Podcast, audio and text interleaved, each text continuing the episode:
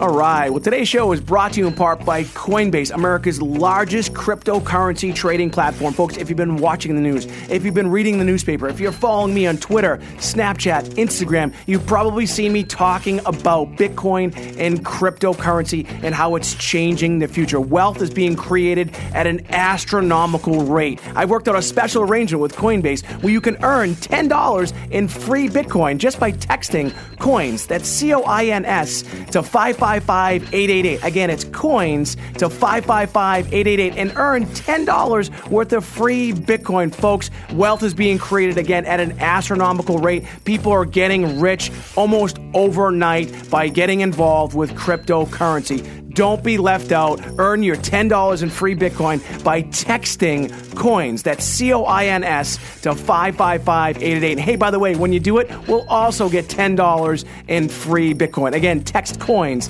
That's C O I N S to 555 888.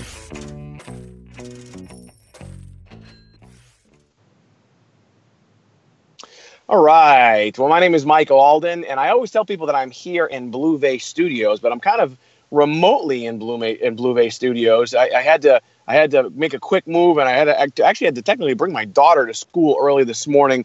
Uh, but I, I, was I'm so excited to have my next guest. His name is Sam Wouters.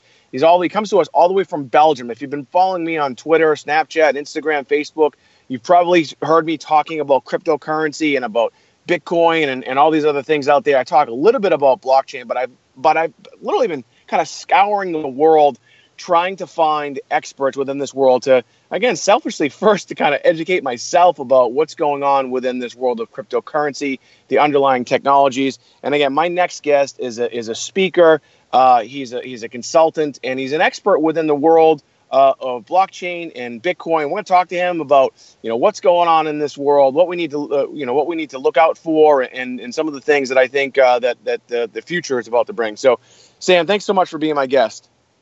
Thank you for having me.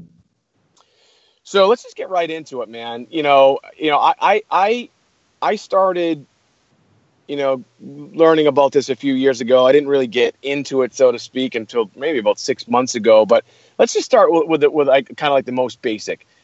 What is Bitcoin? When did it start, and and why did it start? Mm-hmm. Definitely. So uh, Bitcoin was invented in 2008, actually, and launched in 2009 by an unknown founder called Satoshi Nakamoto. And we actually still don't know today who Satoshi Nakamoto is. A lot of journalists have claimed to uh, track this person down. But the truth is, we still don't know today. And at the same time, that doesn't actually matter because Bitcoin is open source technology. And that means that anyone in the world is able to review the code on which it works.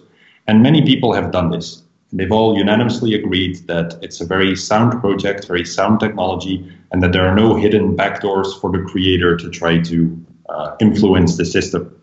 So it was invented by Satoshi in 2009. It got launched as a way to sort of disintermediate the financial players that exist today.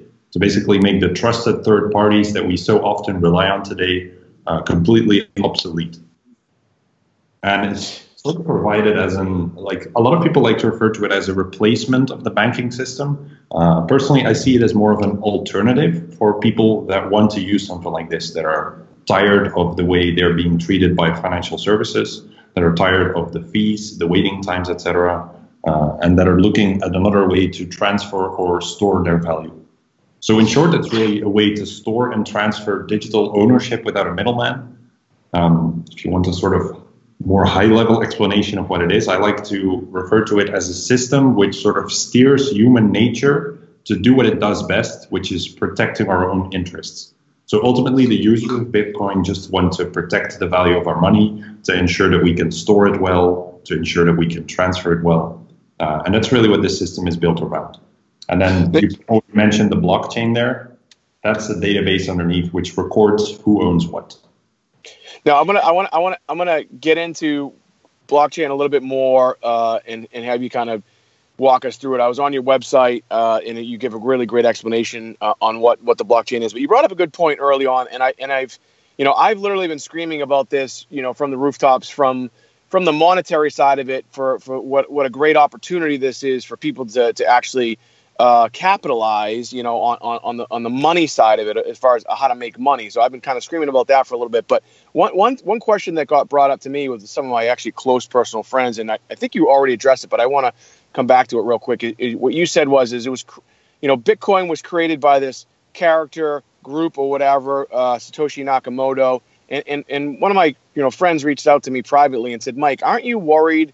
About what you're saying and you're out there promoting or talking about this Bitcoin and this cryptocurrency, aren't you worried that it was created by by again this mysterious character? And don't you think it's possible that this this organization character group could potentially uh, you know kind of destroy this whole destroy the whole thing and just create chaos?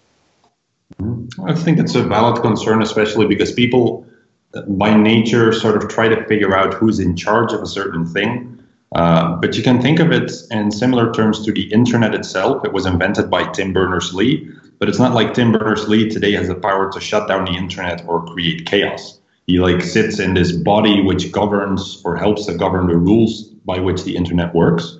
And in a similar way, Satoshi did that initially. He sort of steered the project because he was one of the only developers at that time. But as it started to grow, Uh, a lot more group decisions were made. And eventually in 2010, Satoshi stepped away from the project. And there is no hidden backdoor inside the system or anything by which Satoshi would be able to overrule it because hundreds or maybe even thousands of experts around the world have all reviewed this code and all unanimously agreed there is no way for anyone, any kind of creator or any external party to break into this and to disrupt the entire system. The attack vectors that exist today uh, are known, but those aren't something that a creator could just do like that. Yeah, that's interesting. Again, so you bring up another valid point. A lot of people, uh, you know, still don't understand it. You talk about that on your website. Uh, again, your website is sam w o u t e r s dot com and again you give great great explanations on, on, on all this stuff but so you know you kind of alluded to this you know what a lot of people are talking about this hacking thing you know bitcoin itself or the blockchain underlying bitcoin. I know we'll talk about blockchain as it relates to other uh, uses as well but uh, are you saying that it can't be hacked or it's not hackable? I mean what, what's what's going on with that? Can, can someone can is it possible that the, the the blockchain of bitcoin could be hacked and again essentially interfered with so uh, basically, ever since the blockchain has been launched, it's out there in the open. And as I mentioned, people use it to transfer value without a middleman. And what that transfer means is that once you make a transfer of value, you cannot reverse it. So it's actually the biggest hacker for uh, the biggest target for hackers on the internet. Hackers have been trying to hack the Bitcoin blockchain for basically eight or nine years, and they haven't been able to do it so far. Uh, and the reason for that is that much of the way it works is all based on encryption. And encryption is what protects much of our communication, what protects our traditional banking system. Uh, and if encryption is used, then that basically means that you will need to brute force the system somehow. But the encryption is so heavy that I believe to even break into a single Bitcoin wallet, you would need, and I'm not sure if these numbers are completely legit, but you would need as much energy as there is in the sun because of the calculations that you need to do to try to brute force the encryption. So in that sense, it's secured by math, whether the numbers add up or not. It's going to be an incredibly long time for even the best supercomputer in the world to break this stuff, uh, far longer than any of us will live. And even if the case happens that we're going to get quantum computers and all of that stuff, which is a legit concern by a lot of people, then the encryption that Bitcoin uses can be upgraded, just like all of the other systems that we have can upgrade their encryption as well. And I believe about two years ago or something, PayPal actually upgraded to the level of encryption that Bitcoin has. So Bitcoin had better encryption than PayPal, which a lot more people use globally. So uh, it's a legitimate concern, I'd say, uh, especially for newcomers. Like, can my money be hacked if it's all virtual and if there's no bank which can give it back to me in case that happens? But your money is essentially secured by math, by encryption, and that makes it incredibly powerful. Now, you, you talked about you know the early stages of when Bitcoin was created. You know, 2008, 2009, when it was ultimately launched. Um, and you know, I, I, again, I've been studying this as much as I can, day and night. And so, you know, you kind of touched upon it, but it, tell us a little bit about, you know, centralization versus decentralization and and why it's important. Yeah, for sure. So the goal of Bitcoin is to try to disintermediate those centralized parties.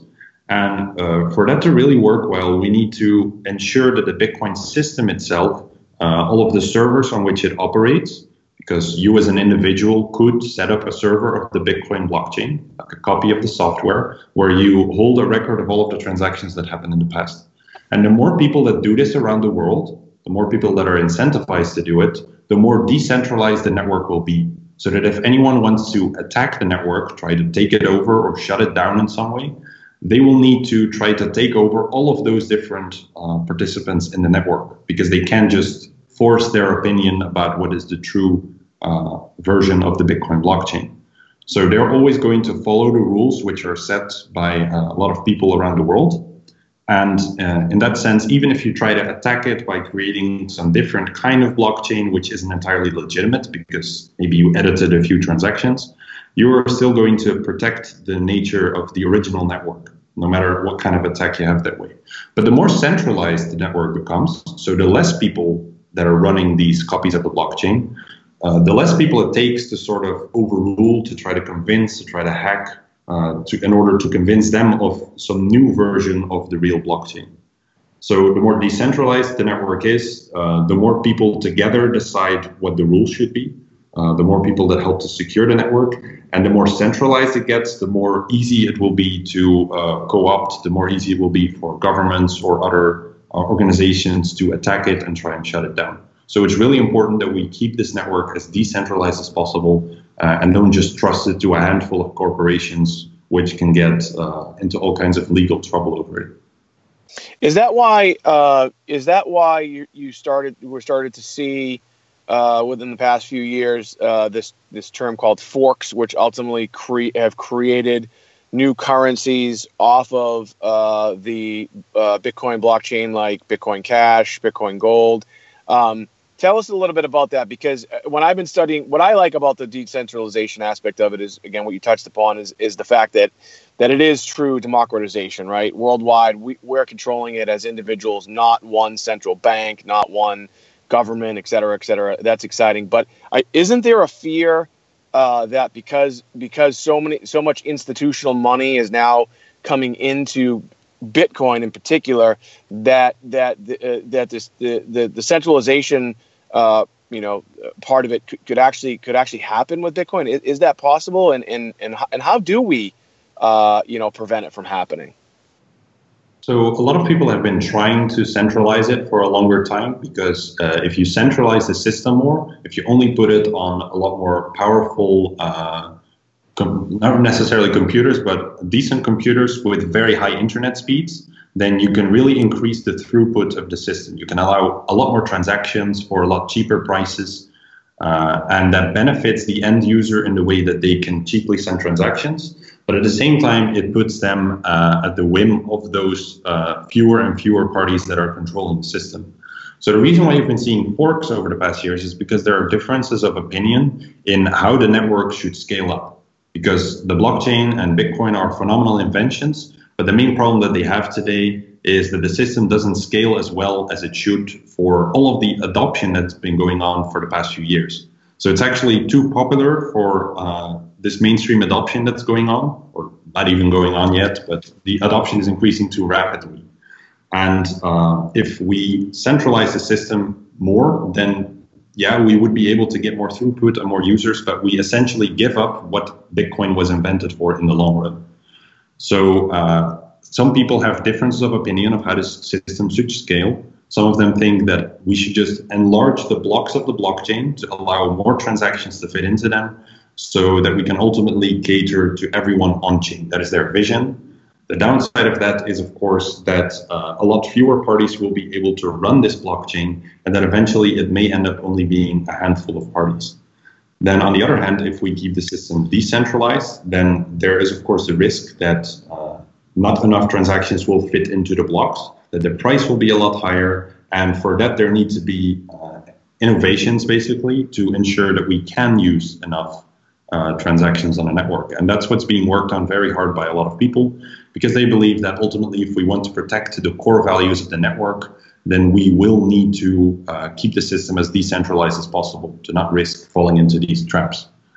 So um, the forks you've mentioned, they uh, basically happen because of a difference of opinion. Some people believe that we should scale, as they call it, on the blockchain, on chain. Uh, and fundamentally, there was a disagreement there with the people who wanted to mostly scale off the blockchain in different layers, the way that the internet is built up as well. So, because of these differences of opinion, it was very hard to upgrade the actual Bitcoin network. It took quite a lot of time for the most recent upgrade uh, to go through, but it finally did, uh, sort of in favor of those off chain uh, scalability innovations. Uh, there was an innovation called SegWit that came through on the Bitcoin network. And that's basically the first stepping stone, which allows a lot of those additional layers to come onto Bitcoin to help us scale globally. Now, because of that difference of opinion, one party, which were the on-chain people, decided to split off and create uh, Bcash.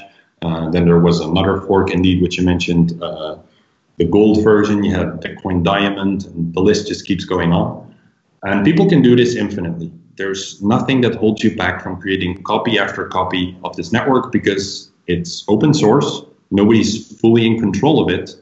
The only downside is that you cannot copy the network effect. So Bitcoin is so incredibly popular, and there are hundreds of other cryptocurrencies. And I could create a Sam coin. We create, could create a Mike coin tomorrow.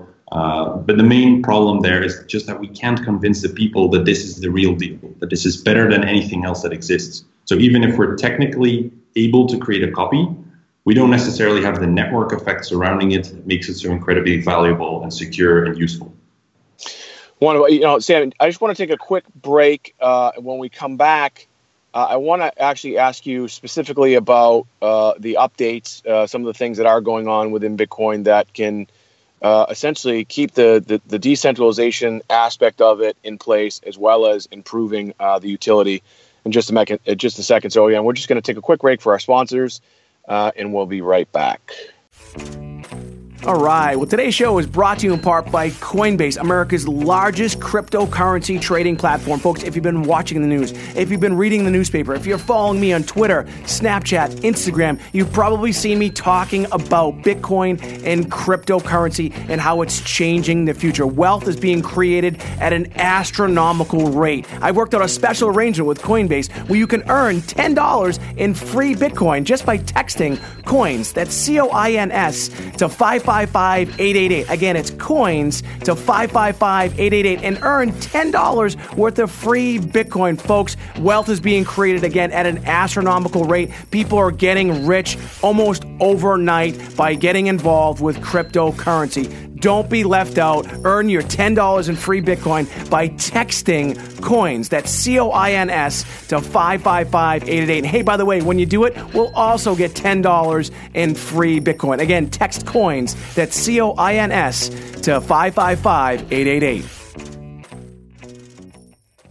All right, so we've been on with Sam Wouters. Uh, he came to me uh, all the way from from Belgium. Uh, I've been literally searching the world to, to first kind of educate myself uh, about this world of Bitcoin, about this world of cryptocurrency, about blo- about the blockchain. Uh, if, if you're if you like what you've heard so far, please share this, rate it, share it with your friends. You can also find out more about Sam at sam w o u t e r s dot com. He's also pretty active on Twitter. That's where I found him. It's at sd w o u t e r s. Again, that's on Twitter. You can also find him on LinkedIn uh, as well. And uh, so far, I- am fascinated. I'm so glad that he's joined us because he's really helped kind of crystallize for me and help me understand what's going on within the world, specifically of uh, Bitcoin. We're going to talk a lot about uh, blockchain uh, in just a minute. So if you do want more information about Sam, uh, he does consult.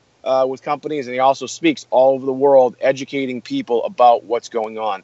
Now, earlier before the break, we talked about Bitcoin and and you know how it's growing and it's evolving and this decentralization aspect of it. And you know one of the the, the challenges i think with bitcoin and, and this is why a lot of other cryptocurrencies i think are being coming up so rapidly is is that the transaction speed you talked about um, and there's also transaction fees that that, that you know the end users don't like.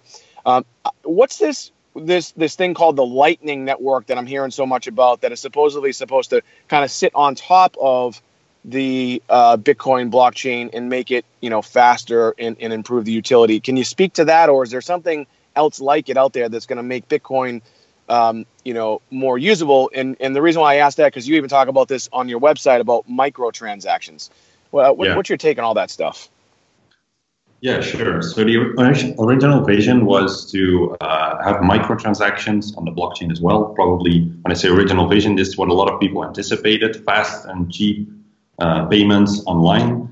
Uh, the challenge with that is that if you do micropayments, like you, the people like to use the example of buying a coffee.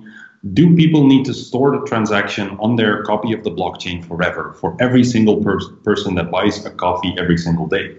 So that system may not entirely make sense. Uh, what the Lightning Network does is it adds a layer on top of Bitcoin where people uh, engage in these basically financial relations through payment channels. And you can kind of think of it as when you go to a bar and you know the bartender, you're not just going to uh, pay for every single beer that you or every single drink that you order there. You're probably going to end up paying at the end of the evening, and then the transaction can be settled in one go on the blockchain. So the logic behind the Lightning Network is to allow all of these financial relations to exist between people so that you can directly send small amounts of value across this network. Uh, and it's going to basically find the quickest route for you between one person and another. So there's this saying, and I'm not sure what the numbers are today, but that uh, you're just like so many hops away from other people in the world. Used to be like seven hops, maybe now with Facebook being this big, it's like three hops or something like that. But this network is basically going to look at if you want to reach uh, some person on the other side of the world, what what uh, channel will your payments need to route through to get to that person? And then all of these parties in between just need to settle their balances among each other. And then eventually, maybe once per day or once per month, you will do a transaction to the actual blockchain to store your current balance on there uh, to sort of communicate with it how much you have now. And in the meantime, you can just keep doing these transactions over and over and over, even up to uh, millions per second, because that's how fast it can scale then. Because not the entire network needs to know every single second how much everyone has. So this will allow a lot more innovations. Uh, and it's also in a completely trustless way. So we don't actually need to trust each other in any kind of way to have a financial relation. If I'm trying to screw something up, then you can just as easily pull your money out of it without risking any kind of losses.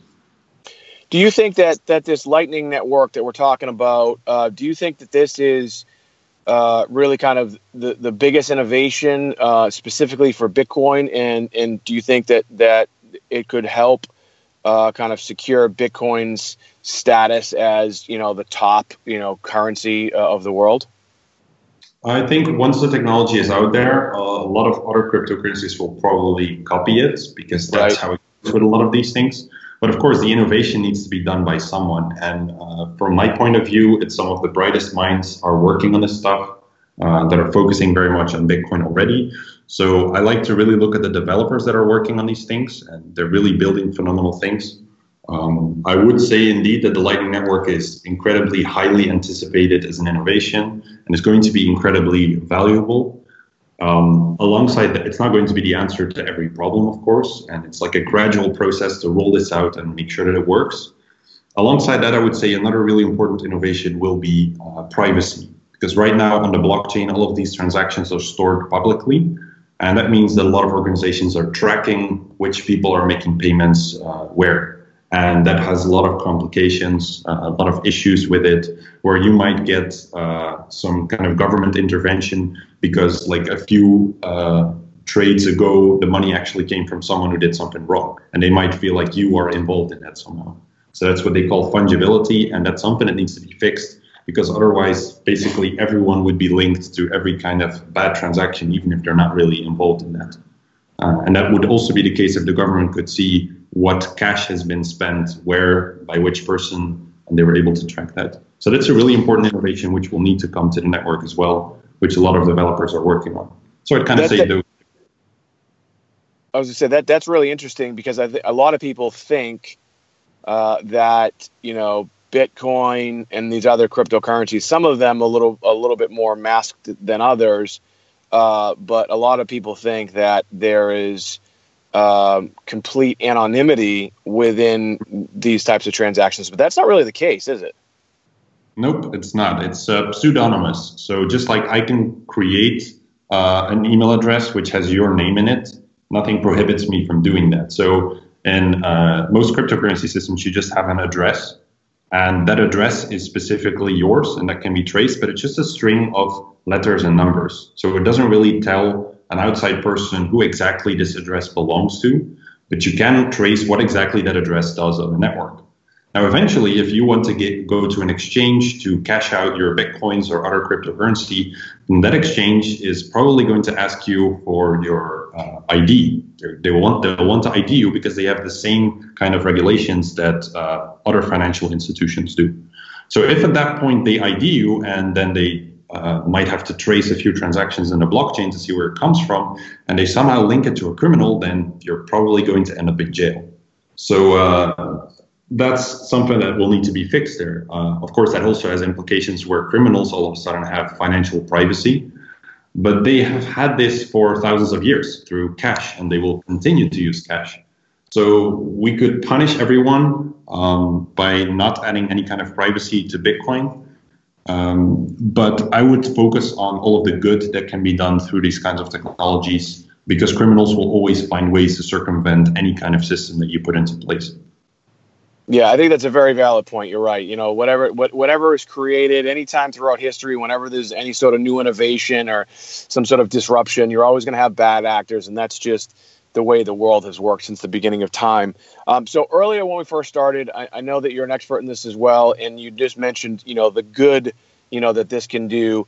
Uh, I have become increasingly more and more excited about the blockchain technology in particular as it relates to uh, its utility for for every type of you know business and, and business sector you can imagine.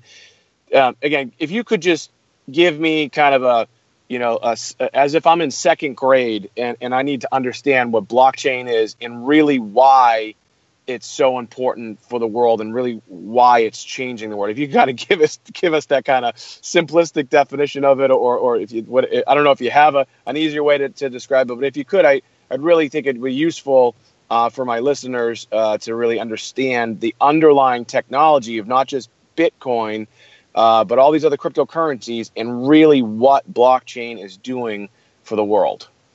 Sure. Yeah. So uh, in the traditional system, if you and I exchange money among each other, then we do so through a bank. And the bank is the party that sits on top of the database that basically ensures that if you send me money, you no longer own it. They update their logbook of who owns how much money.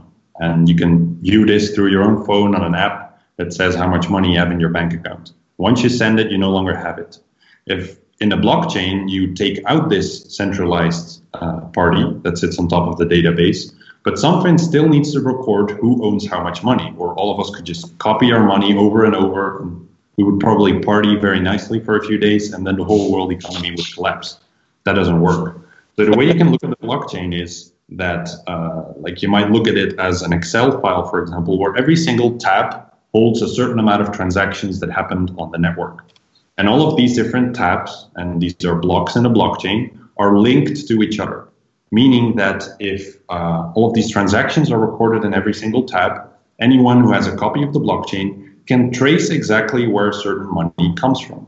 So nobody can just magically make up money out of nowhere because if other people start looking where this money came from and they don't find a source, then they won't accept your copy of the blockchain. So all of these different copies around the world are constantly synchronizing with each other to ensure that they all hold the exact identical record of transactions throughout time. And these transactions initially represent money because that's the most obvious thing that we uh, exchange ownership of. But in the future, a lot of people are looking at how else this can be used, whether these tokens on a network, which in the case of Bitcoin are the Bitcoins, whether they can also re- represent something else whether you can add a little bit of data to this transaction that maybe represents a document or ownership of a house or something. So a lot of people are looking at these kinds of ways to use a blockchain where you're not just transferring value from one person to another, but transferring ownership of a certain digital asset, for example. Now, in practice, it turns out that, uh, well, in theory, it's really easy to create a lot of ideas of how this could be applied. In practice, it turns out it's not always as easy to do because there are a lot of challenges that come with using uh, a system that is actually inefficient by design. So the reason why the blockchain is inefficient is because all of these people around the world constantly need to synchronize all of this information. While in a centralized database, you just have one party that sits on top of the database that ensures that the entire records are correct. Uh, but of course, all of the other participants need to trust that central party. But it is a lot more efficient system, and that's why we use it for pretty much everything in the world today. Facebook is a centralized system. Our banks are centralized systems. We just trust these central parties. Now, if you take that central party away, then a lot of challenges come on board. Like, what if something screws up? What if you accidentally transfer the value to the wrong person? There's no central party that you can go uh, and talk to to reverse that transaction. So there's a lot of uh, implications that come along with these kinds of innovations, which makes them a lot harder than a lot of people uh, think that they actually are. As I mentioned, it's a system to remove these central centralized trusted parties. What we see today is that a lot of these uh, trusted third parties are actually looking at how they can use this technology themselves to become better instead of actually getting replaced. So that's a very difficult uh, thing there, as you can imagine. They're trying to use a system that was created to replace them, uh, to actually strengthen themselves. So a lot of the ideas that float around today about how a blockchain could be used make absolutely no sense. There are some ways in which you can use it uh, in a very valuable way. For example, timestamping. So uh, what that is is basically uh, doing a transaction on a blockchain and including a little bit of data there that refers to something that is not stored on the blockchain itself. But what you do by that, uh, by storing that digital fingerprint on the blockchain, is that you can later on refer to that fingerprint and say, hey, this fingerprint represents this piece of data or this entire database or this contract or whatever. And I can prove it because if I create a new digital fingerprint of this document, it will match exactly what was stored in the blockchain, maybe last week or six months or six years ago. So this is a way to prove that certain information existed at a certain point in time. And that's a very valuable uh, use case of a blockchain, which a lot of organizations can use uh, today already. Yeah, for me, when I think about what you just said, and that, that's kind of how and how I've you know kind of trained my brain to, to understand it. It's exact term you use, the, the, the date stamping, or to be able to you know refer back to it that it actually did happen in a certain moment in time. Uh, that's a perfect, perfect explanation. I want to take one more quick break, and then um, I know we don't have a lot more time, but when we come back, I'd like to uh, have you maybe talk to us a little bit about you know these other cryptocurrencies, what's going on uh, in their world, how how you know the blockchain and different blockchains are, are kind of interacting with, with each other uh, in just a second. We'll be right back.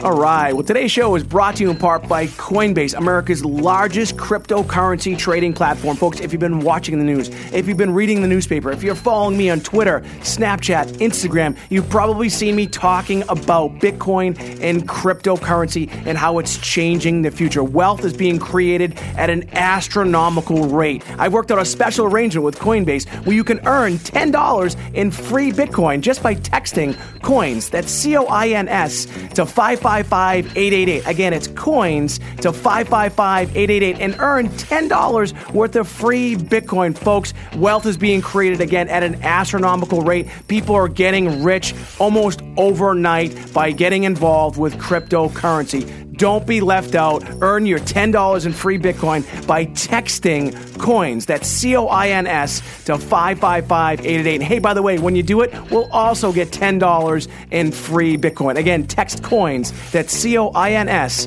to 555 888. All right. So again, we've been on with Sam Wouters. Uh, if you'd like some more information about Sam, he's literally coming to me all the way from Belgium. He's in Belgium right now. We're here in the United States. I've been looking for experts within this world of cryptocurrency, within the world of blockchain, which is really the underlying fundamentals of this entire world.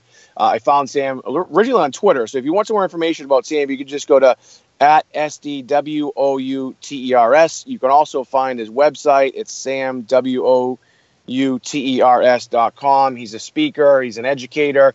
Uh, he's also a consultant. So if you're, you know, if you're looking to maybe even create your own blockchain, we haven't spent a lot of time about that. But if you're really want to understand, you know, what's going on in this world, uh, hit him up, check him out, and uh, he can certainly help you out. Also, again, if you're listening right now uh, and you feel as though that this is adding value, you feel as though that this is, you know, providing you with knowledge, I, would ask you to go ahead and rate it, share it with your friends, share it with your relatives, share it with your neighbors, because I'm really doing my best to try and get the the information from from real people that are doing real things that that that have that, that really understand this. I feel as though, and I'm sure Sam would agree with me.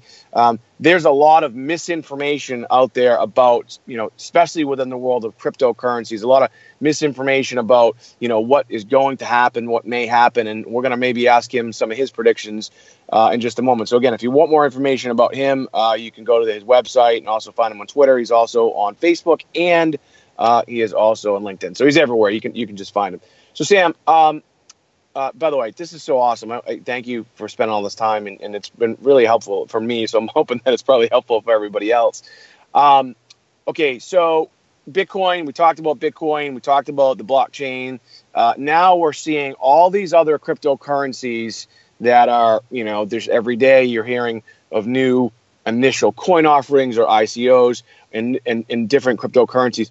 Uh, for, I guess my first question is: is why do we need other cryptocurrencies? Uh, good question. I'd say in many cases we don't. People okay. simply like to create them, and they like to do so for a few reasons. Uh, the first, and I guess most obvious one, is to try to earn a lot of money themselves. Some people feel like they've missed the boat uh, with some of the earlier currencies, and uh, they now want to try to figure out a way to earn a lot of money themselves.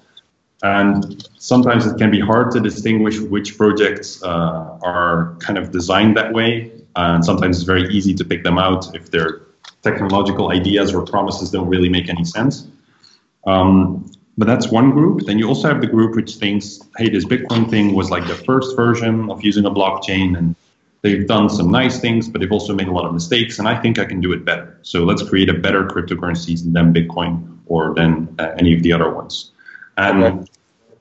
I mean, that's like, uh, it's good to innovate, no problem with that. And a lot of these uh, alternative currencies can be seen as uh, innovation labs. But the challenge there is that anything that they invent that works really well can also be copied by all of the other blockchains that are out there, by all of the other cryptocurrencies. So what you need is not necessarily the best technological network. You also need to have the network effect. You need to get people to use it. And what we see today with a lot of these cryptocurrencies, and you already mentioned the ICOs, is a lot of speculation. People aren't necessarily interested in the technological capabilities. They're mostly interested in trying to earn a lot of money and trading all of these coins. So uh, it really depends on what kind of approach you have in it. What's interesting to me is that if we look at the Bitcoin price over the past year, for example, it's gone like times 14 in value. And despite that, people still feel like that's not enough and they kind of want to times 50 or times 200 their money in a year, which is perfectly fine if people want to do that. But it's kind of crazy how for years people are totally fine with their money sitting in the bank making absolutely nothing. But then the right. moment they get this risky technology, it all of a sudden needs to multiply uh, by orders of magnitude.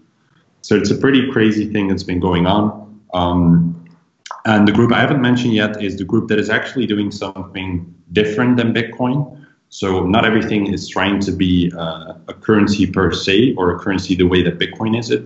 You also have Monero, for example, uh, which does have privacy within its transactions, which is what we talked about earlier. And that's a very valuable thing that Bitcoin does not have today. So that is actually a coin that does something useful to people, uh, which isn't provided by other cryptocurrencies just yet. And then you have a lot of other networks which try to focus a lot on smart contracts, which are basically simple programs that can be stored on a blockchain and executed there under certain conditions. So if the weather is so much degrees uh, tomorrow, then do this action. That kind of logic. Uh, actually, in practice, it's pretty hard so far to use good smart contracts, but there's a lot of innovation going on around this to try to see what else we can do with a blockchain other than just basic transfers of value. So there's really different reasons why people create these other currencies. Uh, a lot of people like to speculate on that. Uh, we don't necessarily need them so far. A lot of people are just hoping that we can do way more with this blockchain uh, thing than what we have so far. And they're just trying it out or just trying to make a lot of money themselves.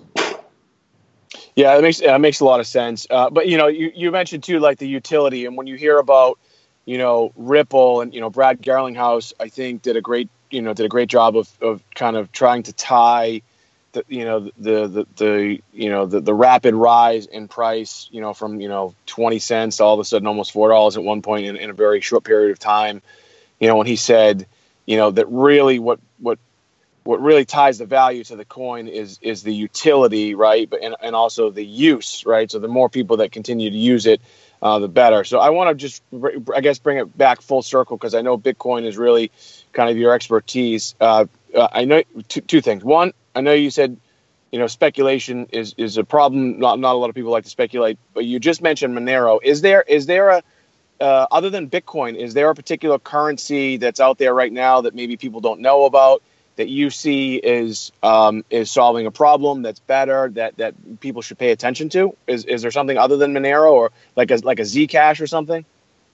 Well, Zcash sort of tries to uh, solve the same problem as Monero does. So in some ways, they're kind of competing.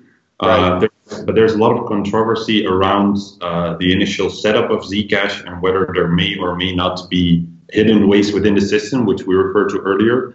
Um, in the case of Bitcoin, some way, if there would be for Satoshi Nakamoto to break into the system, there are people who believe that this is the case with Zcash because there was some kind of trusted setup in the beginning with a small group to make it work, and they documented everything, etc. But the truth is that as a person, you're really not entirely sure what exactly they did with those computers.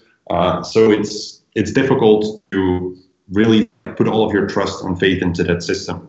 Um, you mean his, vid- his video and pictures of, uh, of them destroying the computers weren't enough? Yeah, they've got a lot of those things, but you don't necessarily know what kind of software was put on every single thing. There's no like actual way for you to prove it later on as a person, other than the way that it was documented. Uh, and there were a lot of was a lot of skepticism about certain attack vectors that they didn't entirely cover. So there is like a minuscule chance that it was messed with somehow, and there is right. no way to today. So you can look at the system, you can try and audit the whole thing, but there's no way for you to tell whether a backdoor exists or not. So lot, some people might feel comfortable with that, uh, and others may not because they really do want to make sure that the software is actually the way it is as described. Um, so are there other currencies that I think people should look at? Uh, I think it's more valuable to uh, sort of help people understand what makes a project interesting uh, rather than telling them which specific ones to look for. It's right. kind of like the give a man a fish, feed him for a day. Uh, kind of thing. I agree, man. So, I, I, I couldn't agree more. I mean, that's the that's I mean, you know, that's the soundest advice you can give, right? You know, spend a little bit of time. This is what I've been. This is why I'm talking to you, and hopefully people, you know, are listening is right. Spend a little bit of time, try and understand it. If you feel as though mm-hmm. that it has utility, if you like it, if you you know, if you read their white paper, if you look at their who's behind it, and you feel as though that it's useful, then you make an educated decision, right? Yeah, exactly. And that's really what, what, what gives you a lot of options in the future to make your own decisions. So I'd say one thing to really look out for uh, is what kind of promises the project is making. So people have been saying that they're going to create the Bitcoin 4.0, the next thing, the better thing for years now. And they always come with these grand promises of our transactions will truly be free or going to be 50 or 1,000 times faster than it is. And it's really easy to make those kind of claims, but debunking all of those claims or like really picking apart and asking them the right questions, like how are you actually going to do this? That's the stuff investors don't do today. They just hear these grand promises. They see a fancy white paper, a nice website, an ICO on Ethereum, which probably makes it legit then. Uh, they've got these backers from Silicon Valley or whatever, and then people feel like, oh, it's got to be trusted. Let's just put my money into it. But you should really look at what kind of promises are being made, uh, whether the technology can actually be built. And of course, a lot of things still need to be invented. But uh, it's really good to be critical about everything you read. So the next time you hear some promise about some kind of ICO, you should actually Google the opposite. Like Google, why does this coin not work? See the counter arguments and try to learn from those and understand like what is not being answered in these fancy white papers. What problems are not being tackled? And do I still want to put my money into it? Based on pure promises from just a handful of people that may be very experienced, but actually probably don't know a lot of the things that they still need to solve. So that's one side of it. uh, I'd say another way to identify whether it's a sound project or not is to see whether this ICO or this coin has been pre-mined. What pre-mining is is basically ensuring that uh, all of the supply is kind of already out there, and then the organization that develops the system holds a certain portion for themselves. So if you look at the top 10 cryptocurrencies today, actually half of them are you look at Ripple, 63% is in the hands of the organization that uh, launched this network which is an incredible amount of all of the value in that network. And of course, they make promises like we won't sell for the next so many years, but they still have immense amounts of control over that system. So if that is the case, a lot of the ICOs that have been launched as well, the development teams might hold like anywhere between 30 and 90% of all of the coins uh, in that network. That raises a major red flag for me where I feel like you should probably not just get involved uh, in a system where they ultimately have so much control over the monetary supply uh, and over its future as well. Because if they feel like mm, we can't actually solve these problems, they're going to be the first to gradually sell off. Um, so I would be wary about those things. Like, is it pre-mined or not? Can, I'm sorry, I'm going to cut you I'm sorry, man. Um, I just, I, I just didn't want to lose this. So uh, when you think about like a Ripple, who was a hundred billion of them, and like you said, they they they're sitting on you know 63 billion of them.